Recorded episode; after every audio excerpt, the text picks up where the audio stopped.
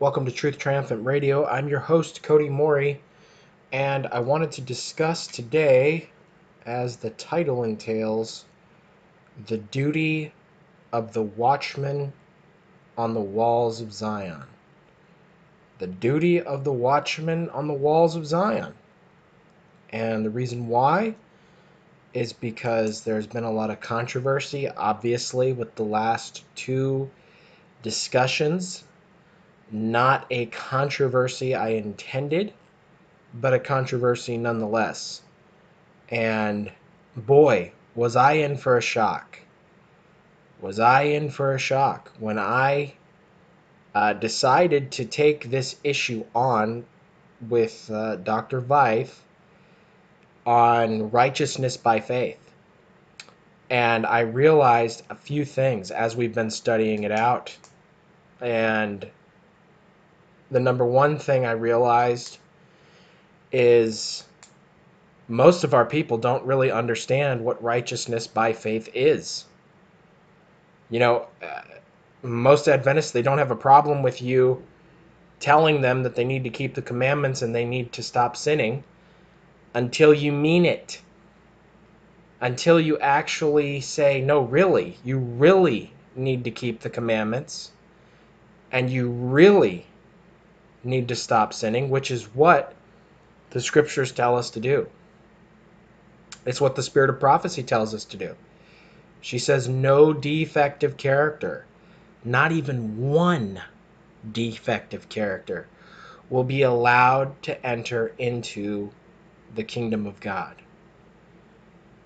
That's the first thing I learned. The second thing I learned so far in this controversy is how much I understood about righteousness by faith. I've known this doctrine, I've taught this doctrine, but I haven't drank deeply of this doctrine. And the Lord, through a dear friend uh, from Australia, has has been revealing to me what his will is concerning righteousness by faith. And some of the quotes that I have been in correspondence with her about, I'm going to share today. Uh, and specifically, we're talking about the duty of the watchman on the walls of Zion. And that duty is to rebuke and reprove sin. Now, I want many of you to know that Dr. Veith's errors that he's been teaching, his very, very subtle saved in sin doctrine, the emphasis on being declared and decreed sinless rather than actually taking place. Right? It's very, very subtle. But he is doing this. This doctrine, as I have said, and it is still my contention today, is a salvation issue. And the reason why is because we are standing at the borders of the promised land and we have Adventist ministers, high, high ranking Adventist ministers, marvelous stars who we've admired for their light and their brilliance, that are teaching people on the borders of the promised land that they can be saved in sin, that they can, that their characters will be permitted to have sin. Now, I'm not talking about the sinful nature. All of us are born with a sinful nature. We will have that sinful nature until we are glorified. But that doesn't mean that the sinful nature gets to win. You can and you are supposed to overcome sin. In your own strength, absolutely not. Does that mean I'm perfect? Absolutely not, folks. I've got a long way to go. I've got a long way to go. But I'm not the one telling people that they can be saved with their sins. That they that they will be declared righteous, that they won't be perfect. That perfect just means perfect in your sphere and not perfect sinless. and that sinlessness, Mrs. White, only attaches to the angels and to beings from other worlds and to God, when there, as I've read last week, there are quotes where she does say that we are to attain to the sinlessness of Adam before the fall, before his transgression.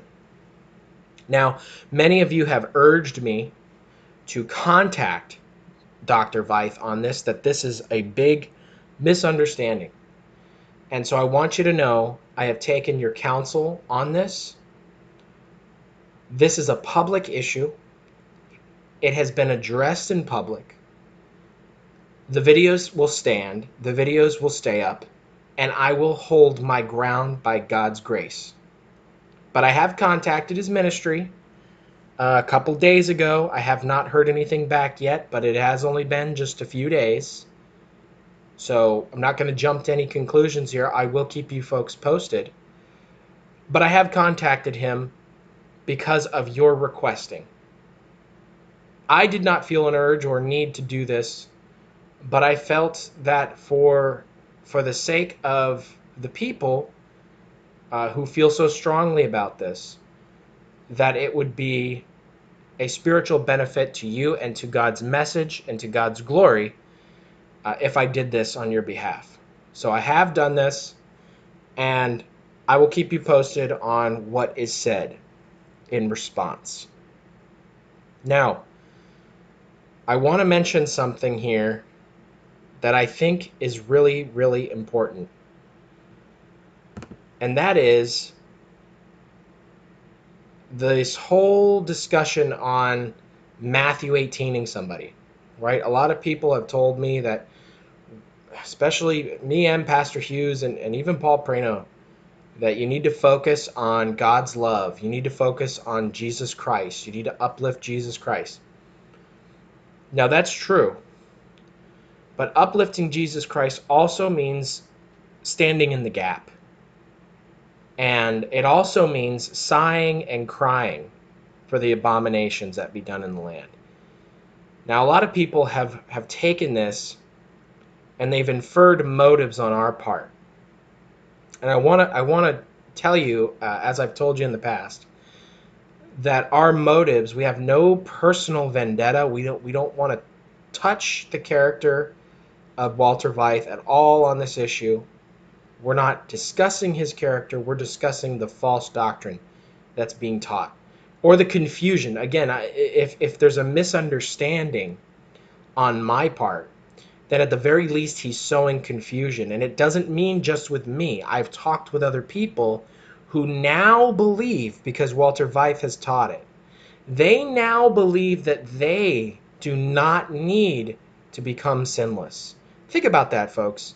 In the stream of time that we're in, right on the borders of the promised land, there are people that are giving up the fight to become sinless,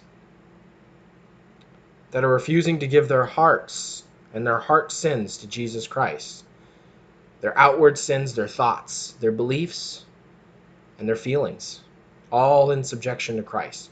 People are giving up that fight so close to the promised land. That's dangerous. Now, many folks have talked to us about Matthew 18ing him. Did you Matthew 18 him? Did you discuss this with Walter Veith first? Well, as I said, it was a whether it's a misunderstanding or not, it's a public misunderstanding, and therefore it needs to be addressed in public. But I want to read to you guys a quote. Some of this quote, I uh, this quote I've shared with some folks uh, because I've made myself more available than I usually am available uh, for this particular topic, because I know it is such a touchy subject. And folks, quite frankly, quite frankly, what's going on with some some people here concerning this issue is idolatry. It's idolatry to build up any person to the point where they cannot be questioned, even if they're teaching something that is completely antithetical to everything that we believe. So I have tried to make myself available for that, but I wanted to show how Matthew 18 and Walter Veith on this was not applicable. Even though I have done this, I have done this for your sakes. But this is from Testimonies of the Church, Volume 2, page 14 through 16. It says, Sabbath, my husband spoke in the forenoon, and I followed for two hours before taking food. The meeting was then closed for a few moments, and I took a little food and afterward spoke in a social meeting for one hour, bearing pointed testimonies for several present. These testimonies were generally received with feelings of humility and gratitude. I cannot, however, say that all were so received. The next morning, as we were about to leave for the house of worship to engage in the arduous labors of the day, a sister for whom I had a testimony that she lacked discretion and caution and did not fully control her words and actions, came with her husband and ma- manifested feelings of great unreconciliation and agitation. She commenced to talk and to weep. She murmured a little and confessed a little, and justified self considerably. She had a wrong idea of many things I had stated to her. Her pride was touched as I brought out her faults in so in so public a manner. Here was evidently the main difficulty. But why should she feel thus? The brethren and sister knew these things were so. Therefore I was not informing them of anything new.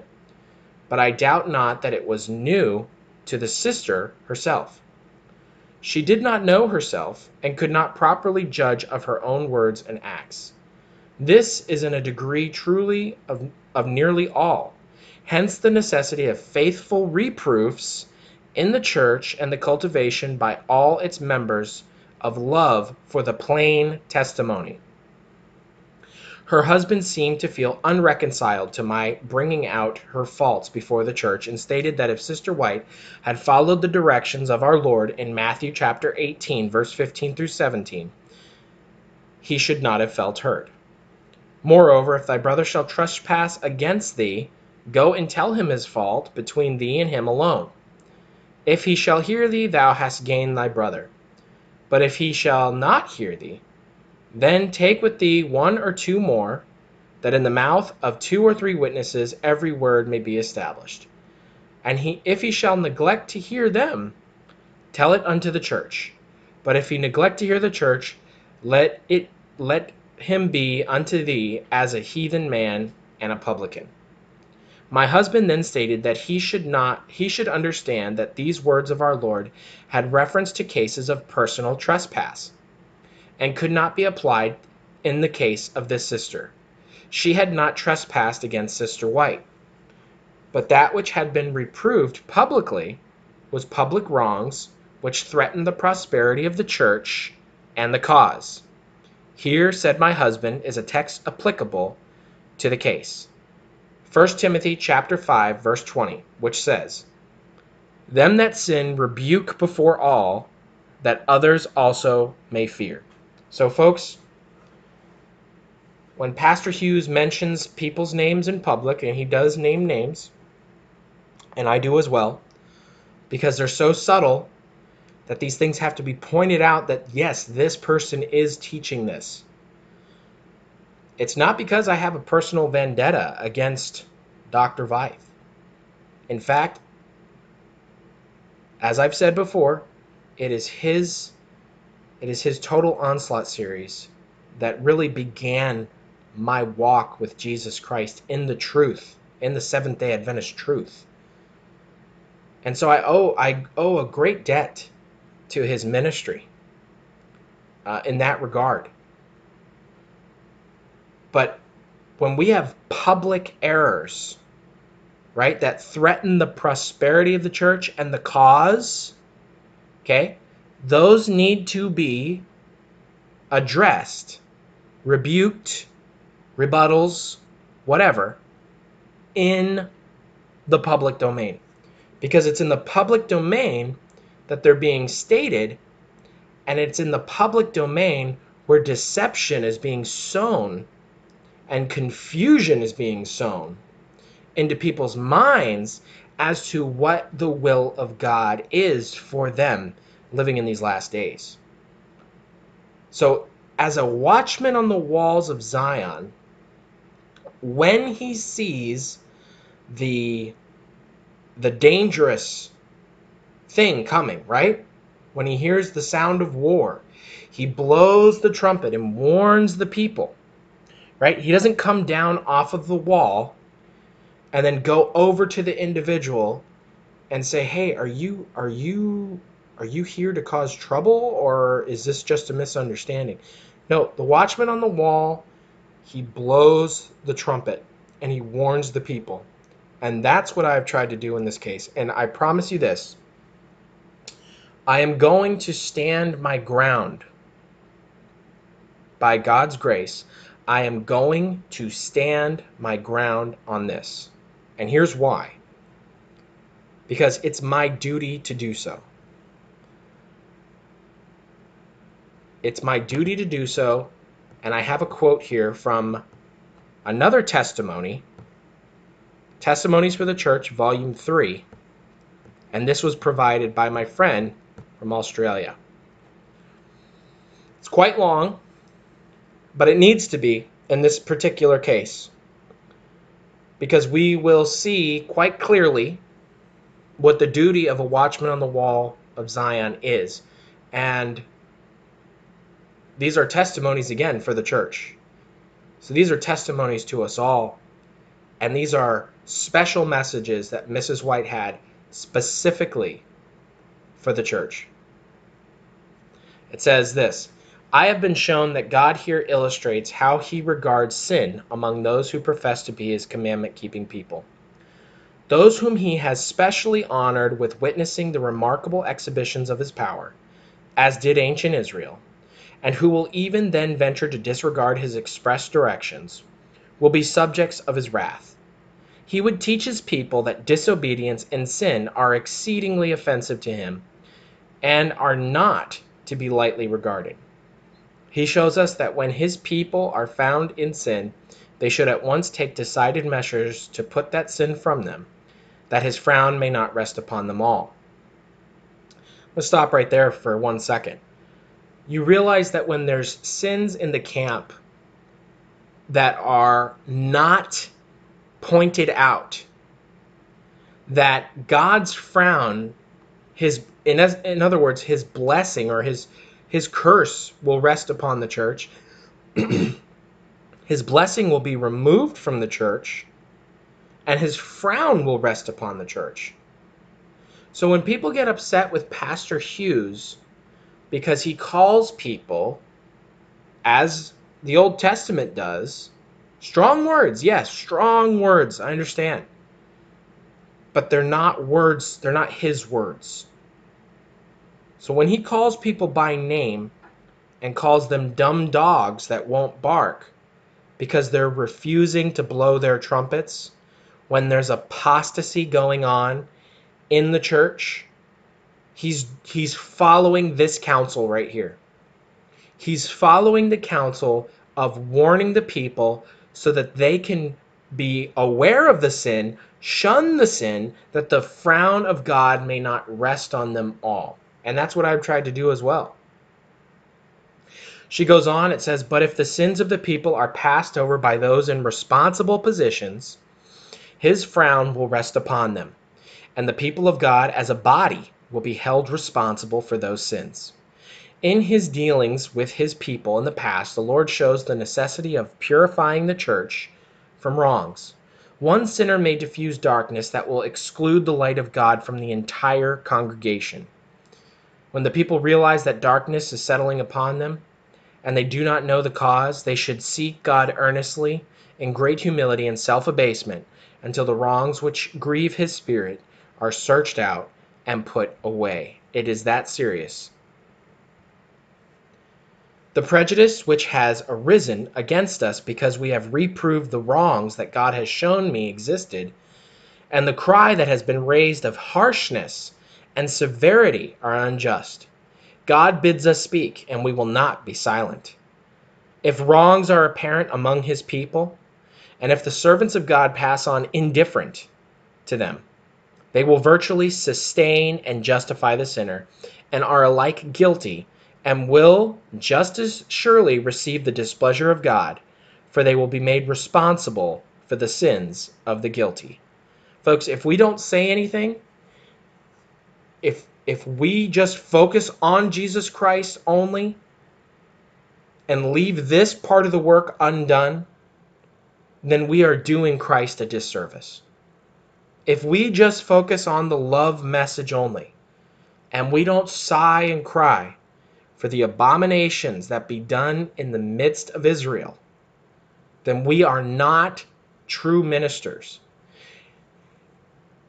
Let me explain something to you very, very, very clearly. If your minister is not talking about the apostasies going on in the church right now between the ecumenical movement, between receiving money from the government, between the get glue message, the time setting that's been going on, the saved in sin doctrines that have been going on, the refusal to rebuke Ted Wilson for seven years as he preached that the Sabbath was any other day besides Saturday, or the mark of the beast was any other day besides the Sabbath. And then one little message where he barely says it in, in one of his sermons, that makes up for it all. Folks, if your minister is not or refuses to, you know, there, there's there's there's some room for growth. So if if the if the minister doesn't know about these things, that's one thing. How you couldn't know about these things would be just beyond me at this point in history with what's going on. The sin is so blatant in the conference right now. The destruction of the great controversy into the great hope.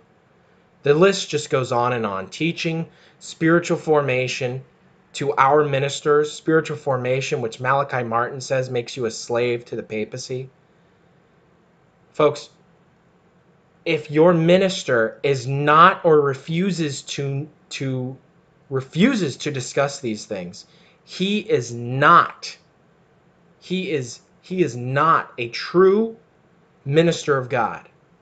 If he passes on indifferent to these things then he is sustaining and justifying those sins. He's guilty and he will receive the displeasure of God himself. And he'll be he'll be made responsible for the sins of the guilty. That's what I just read. Now Mrs. White goes on from here. It says in vision I have been pointed to many instances where the displeasure of God was incurred by a neglect on the part of his servants to deal with the wrongs and sins existing among them. Those who have excused these wrongs have been thought by the people to be very amiable and lovely in disposition, simply because they shunned to discharge a plain scriptural duty. The task was not agreeable to their feelings, therefore they avoided it. The spirit of hatred, which has existed with some because of the wrongs among God's people, have been reproved, has brought blindness and a fearful deception upon their own souls, making it impossible for them to discriminate between right and wrong. Folks, it's kind of like a you you don't use it, you lose it sort of thing. If you see wrong and you refuse to address it, eventually you don't know what right and wrong are. It's a spiritual discernment gift. She goes on, they have put out their own spiritual eyesight. They may witness wrongs, but they do, do not feel as did Joshua and humble themselves because of the danger of souls is felt by them. The true people of God who have the spirit of the work of the Lord and the salvation of souls at heart will ever view sin as it, it in its real sinful character. They will always be on the side of faithful and plain dealing with sins which easily beset the people of God, especially in the closing work for the church. Let me read that again.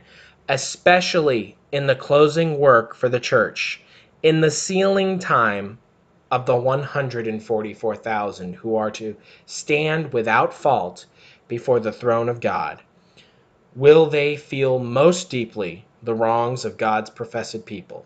This is forcibly set forth by the prophet's illustration of the last work under the figure of the men, each having a slaughter weapon in his hand. One man among them was clothed with linen, with a writer's inkhorn by his side. And the Lord said unto him, Go through the midst of the city, through the midst of Jerusalem, and set a mark upon the foreheads of the men that sigh and cry for the abominations that be done in the midst thereof. Who are standing in the council of God at this time? Is it those who virtually excuse wrongs among the professed people of God and who murmur in their hearts, if not openly, against those who would reprove sin? Is it those who take their stand against them and sympathize with those who commit wrong? No, indeed. Unless they repent and leave the work of Satan in oppressing those who have the burden of, of the work and in holding up the hands of sinners in Zion, they will never receive the mark of God's sealing approval. They will fall in the general destruction of the wicked, represented by the work of the five men bearing slaughter weapons. Mark this point with care. Those who receive the pure mark of truth, wrought in them by the power of the Holy Ghost, represented by a mark by the man in linen, are those that sigh and cry for all the abominations that be done in the church. Their love for purity and honor and glory of God is such, and they have so clear a view of the exceeding sinfulness of sin, that they are represented as being in agony, even sighing and crying. Read the ninth chapter of Ezekiel. Ezekiel.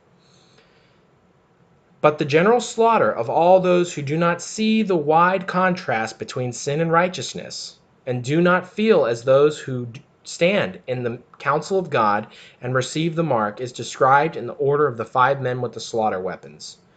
Go ye after him through the city and smite. Let not your eye spare, neither have ye pity. Slay utterly young and old, both maids and little children and women, but come not near any upon whom is the mark, and begin at my sanctuary. Testimonies to the Church, Volume 3, page 265 through 267. So, folks, you can see it very clearly there. To go against those who are preaching truth and to hold up the hands of sinners is a very dangerous situation and position to be in. I know where I want to stand.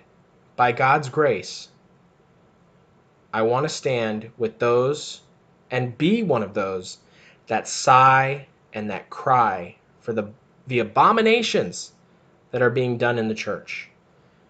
If that message is not in your heart, to reprove and rebuke the sins, the false doctrines, the errors that are going on in the church, then you do not have the same spirit that is spoken of in Ezekiel chapter 9.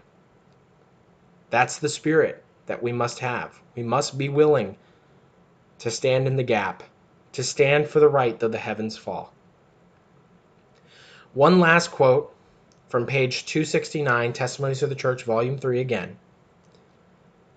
She says, The Holy Spirit inspired this pen to say, The plain, straight testimony must live in the church, or the curse of God will rest upon his people as surely as it did upon ancient Israel because of their sins. God holds his people as a body responsible for the sins existing in individuals among them. If the leaders of the church neglect to diligently search out the sins which bring the displeasure of God upon the body, they become responsible for these sins. But to deal with minds is the nicest work in which men ever engaged. All are not fitted to correct the erring. They have not the wisdom to deal justly while loving mercy. They are not inclined to see the necessity of mingling love and tender compassion with faithful reproofs. Some are ever needlessly severe, and do not feel the necessity of the injunction of the apostle, and of some have compassion, making a difference, and others save with fear, pulling them out of the fire. So, folks, there you have it. There's our counsel. Are we going to be those who stand with the truth? Are we going to be those that we can acknowledge that, yes, some of these ministers have done wonderful, wonderful sermons. They've done wonderful work in the church. They've done wonderful prophecy studies.